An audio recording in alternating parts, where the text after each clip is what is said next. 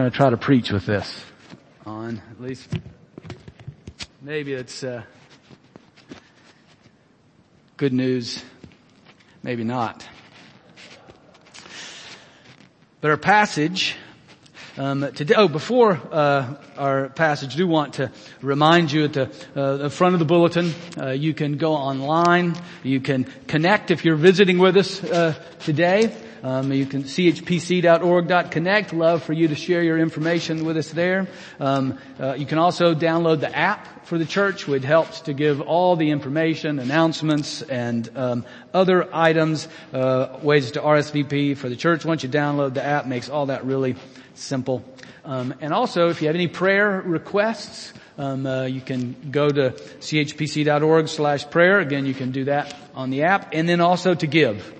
As we respond to God's generosity to us, we want to be generous back to God, and we do that by giving, uh, by giving of our resources uh, to God through the work of the, the church here and around the world. So uh, be sure to, to note all of those ways of connecting. So we're trying to do all that we can in touchless um, ways.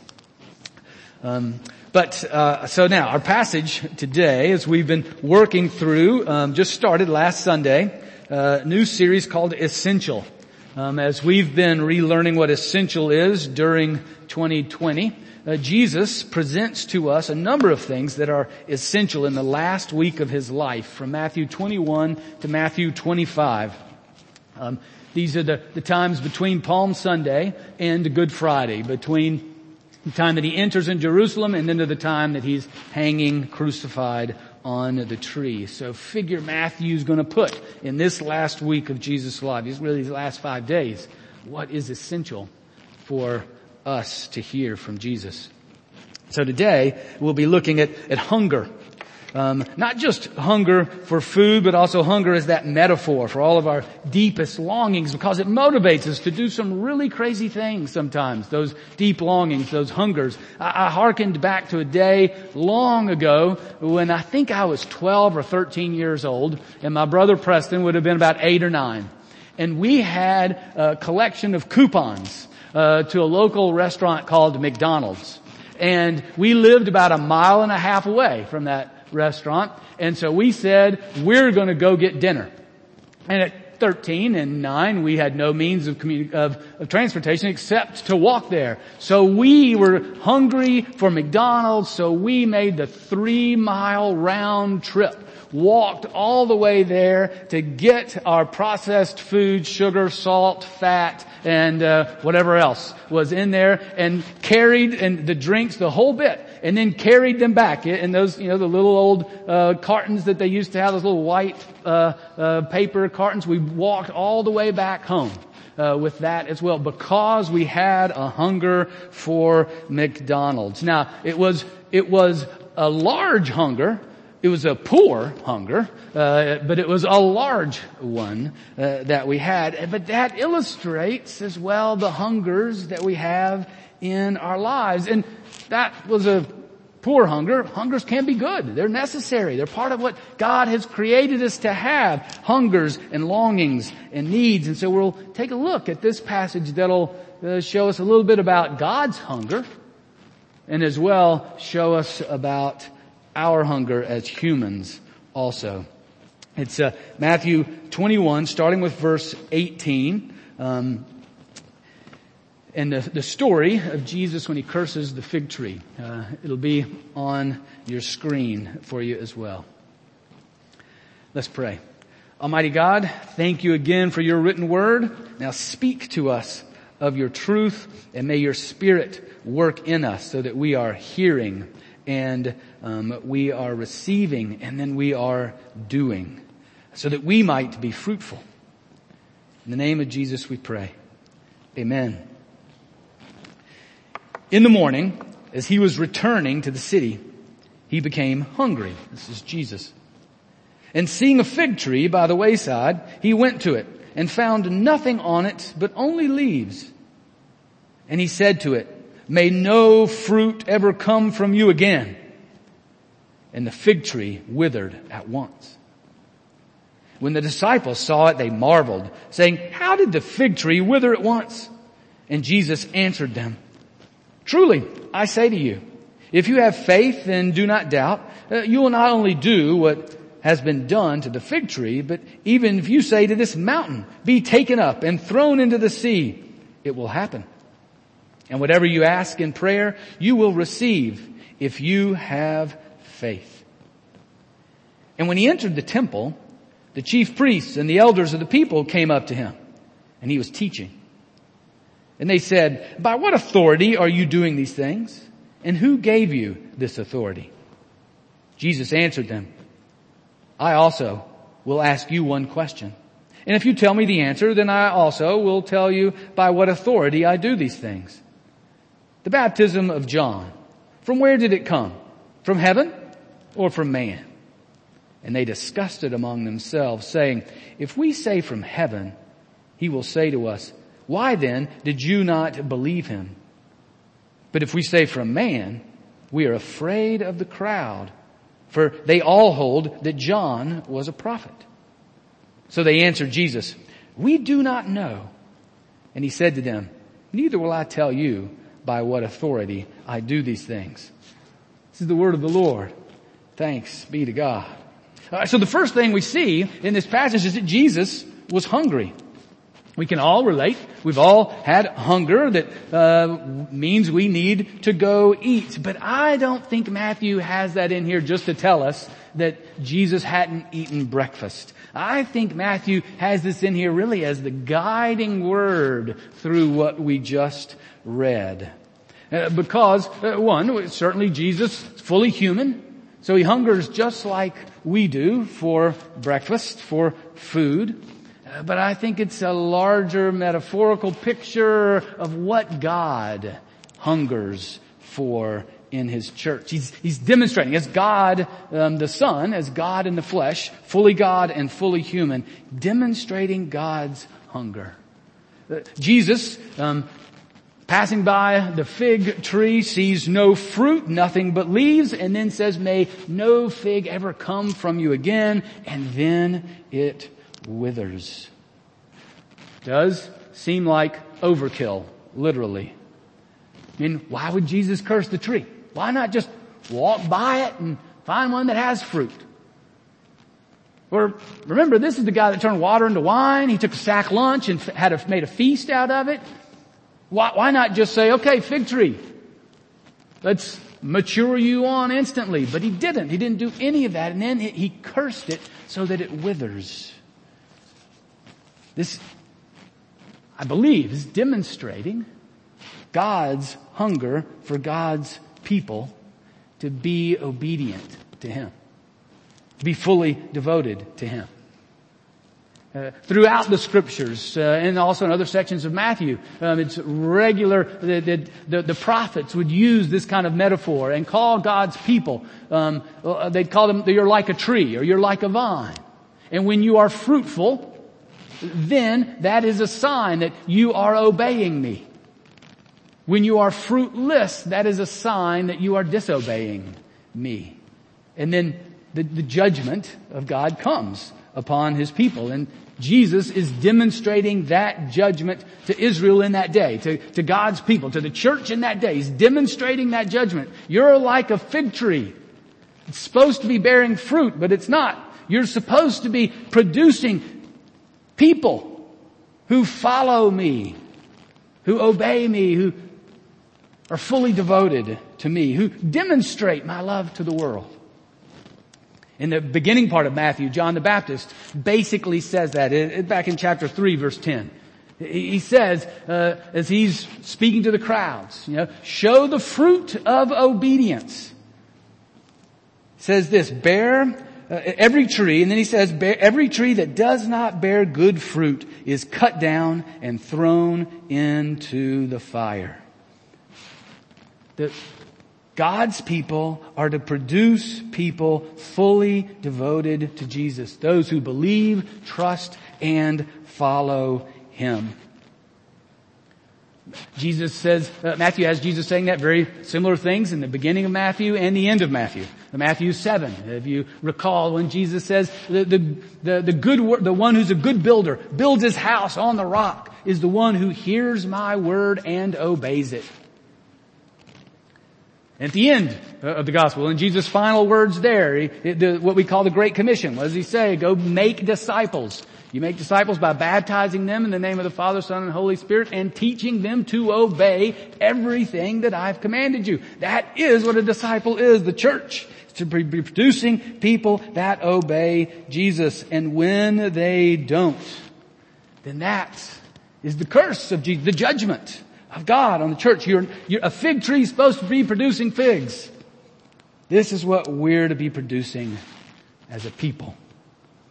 This is what God hungers for in us. Those who believe, trust, and follow Jesus and produce others who believe, trust, and follow Jesus.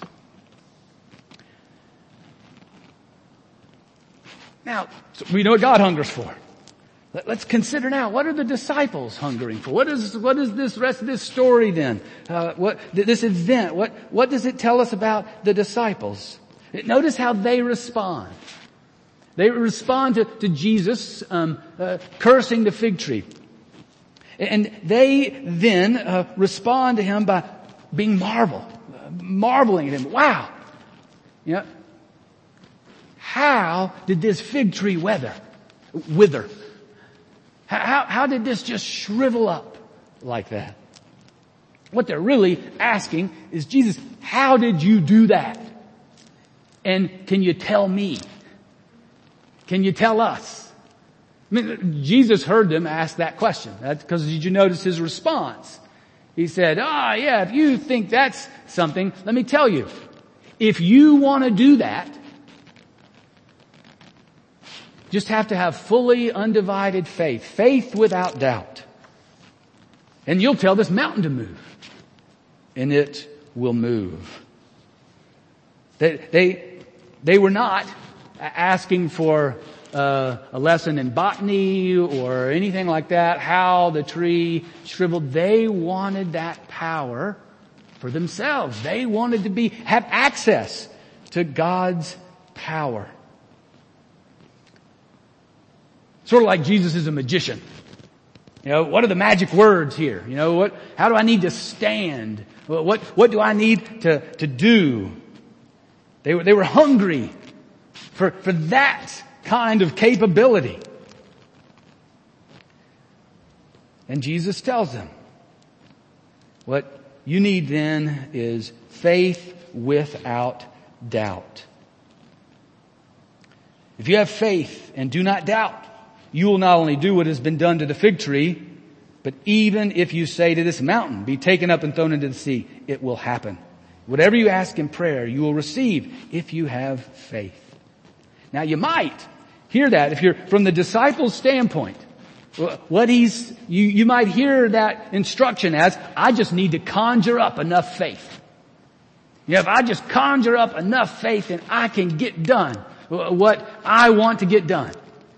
But that's not what Jesus is saying here. What Jesus is saying is, if we fully trust in God, you know, that, that do not doubt, have faith but no doubt. The word, word doubt is most often used as undivided. That is, it's not divided into anything. It is whole and complete. So un- unwavering or complete, total, full trust in God means that we relinquish our power, our decisions, our desires, our hungers to God. Sort of like our whole selves. It's sort of like taking this stool here. You know, to have total and complete faith. If I got a little bit of faith, I'll do this on the stool. But total and complete faith means I'm going to believe this thing holds me up. And if it doesn't, I'm in trouble. This is the kind of faith that God says. That's what Jesus is saying. You go and you have this kind of faith in God. You relinquish everything you have to, to God and totally trust in Him. Then God's power will align with those desires that are in line with His and you'll have God's power to do the very thing that God hungers for. Because you fully trusted, you've fully committed your hungers, your desires to God's hungers.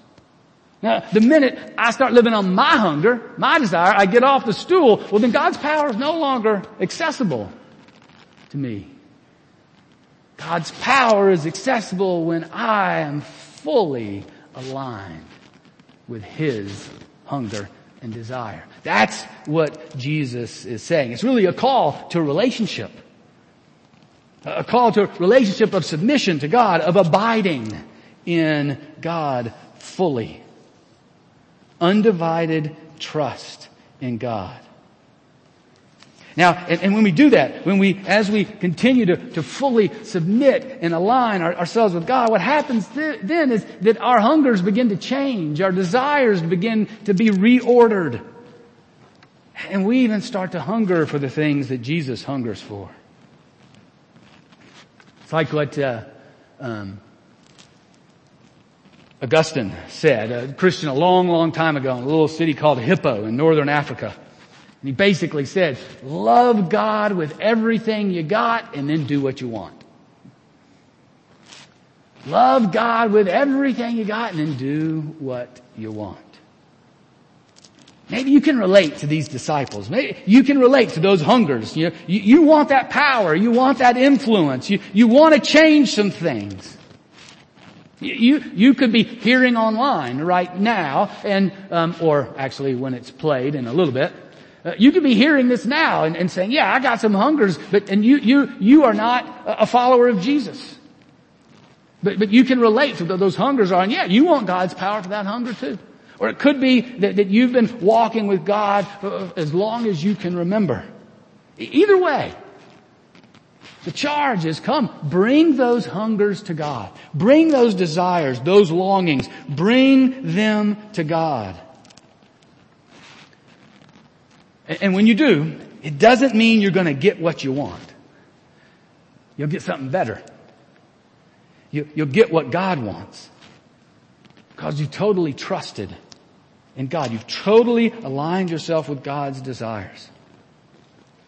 And that's a whole lot better than getting what you want. Jesus is a great example. Just a few days from this passage, uh, when Jesus says this, he's in the Garden of Gethsemane, seeing the cross ahead of him.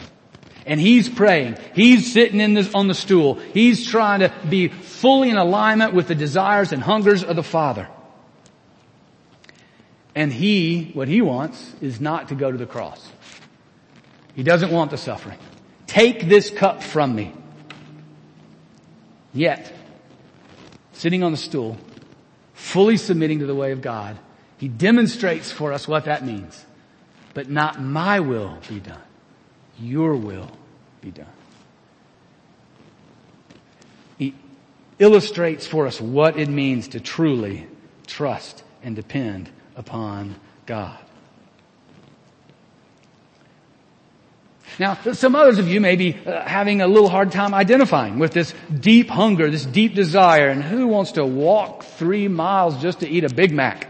But you might be saying, you know, I don't hunger necessarily for anything. I, I, I can't relate to, to that desire. And a little warning, that may be more dangerous than having many hungers. Is having none or not really relating to them. Because what that might mean is that you want nothing to change. You, you, you, sort of hunger for everything just to be nice and, easy and, you know, tranquil. Just sort of keep them the same. But Jesus will never hunger for no change. Jesus will never hunger for the status quo until he returns and makes all things right. But until then, Jesus will have a biting hunger, a deep longing to continue to make changes in us, in our world, because we, we still live in a place where the evil one is still at work. We still live in a place where the world is, is broken. The, the principalities and powers around us, the, the systems in place oppose the work of God. And we still live in sinful situations and in a sinful body with sin within us. Now all that is still present within us. So Jesus will always hunger for change. You see, the religious leaders of Jesus' day, they wanted things to stay the same too. They didn't want change. So they, their, their focus was not how can I have the power of Jesus, but how can I keep my power? How can I keep my position? I mean, it's blatant with them. They, they want to keep popularity and position in this life. So much so they were blinded by what God was doing in their midst. So you see what uh, uh, they, they they do. They they're like, well, when Jesus does this, and uh, who whose authority are you coming to do this in? Whose whose authority? And Jesus has great insight. They don't really want to know. They're trying to trick him.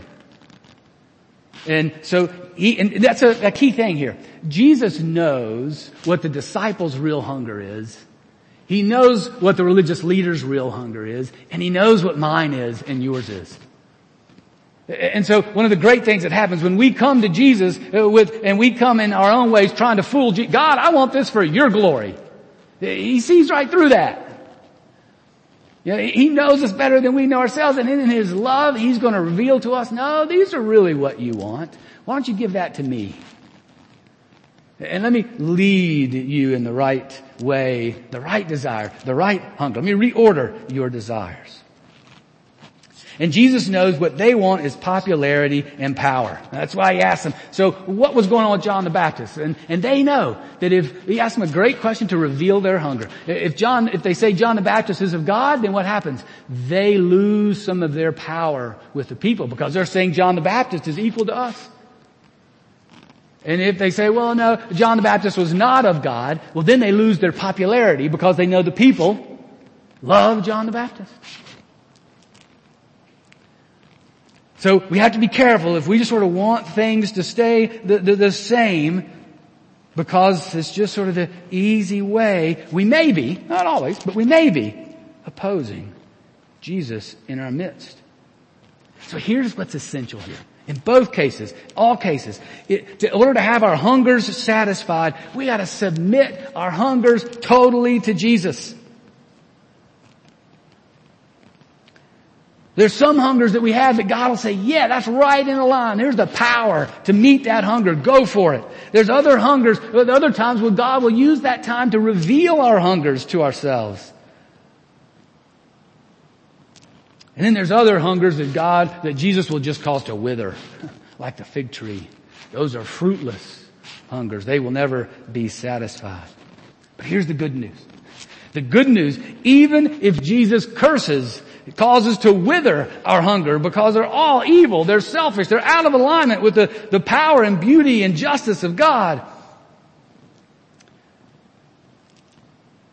Ultimately, Jesus is the one who becomes the curse for us. Even in our broken hungers, even in our disordered longings, Jesus is the one who hangs on a tree to become the curse for us. Jesus is the one who totally fulfills the hunger of God the Father for righteous judgment. He takes it on himself. And in so doing, he cleanses us. He changes us. He reveals our own disordered desires misplaced hunger. And in the power of the Spirit, He will in our lives, on our journey with Him, will reorder them and make them good and beautiful, just and loving. He became a curse so that, that we might be a blessing to those around us and to our world.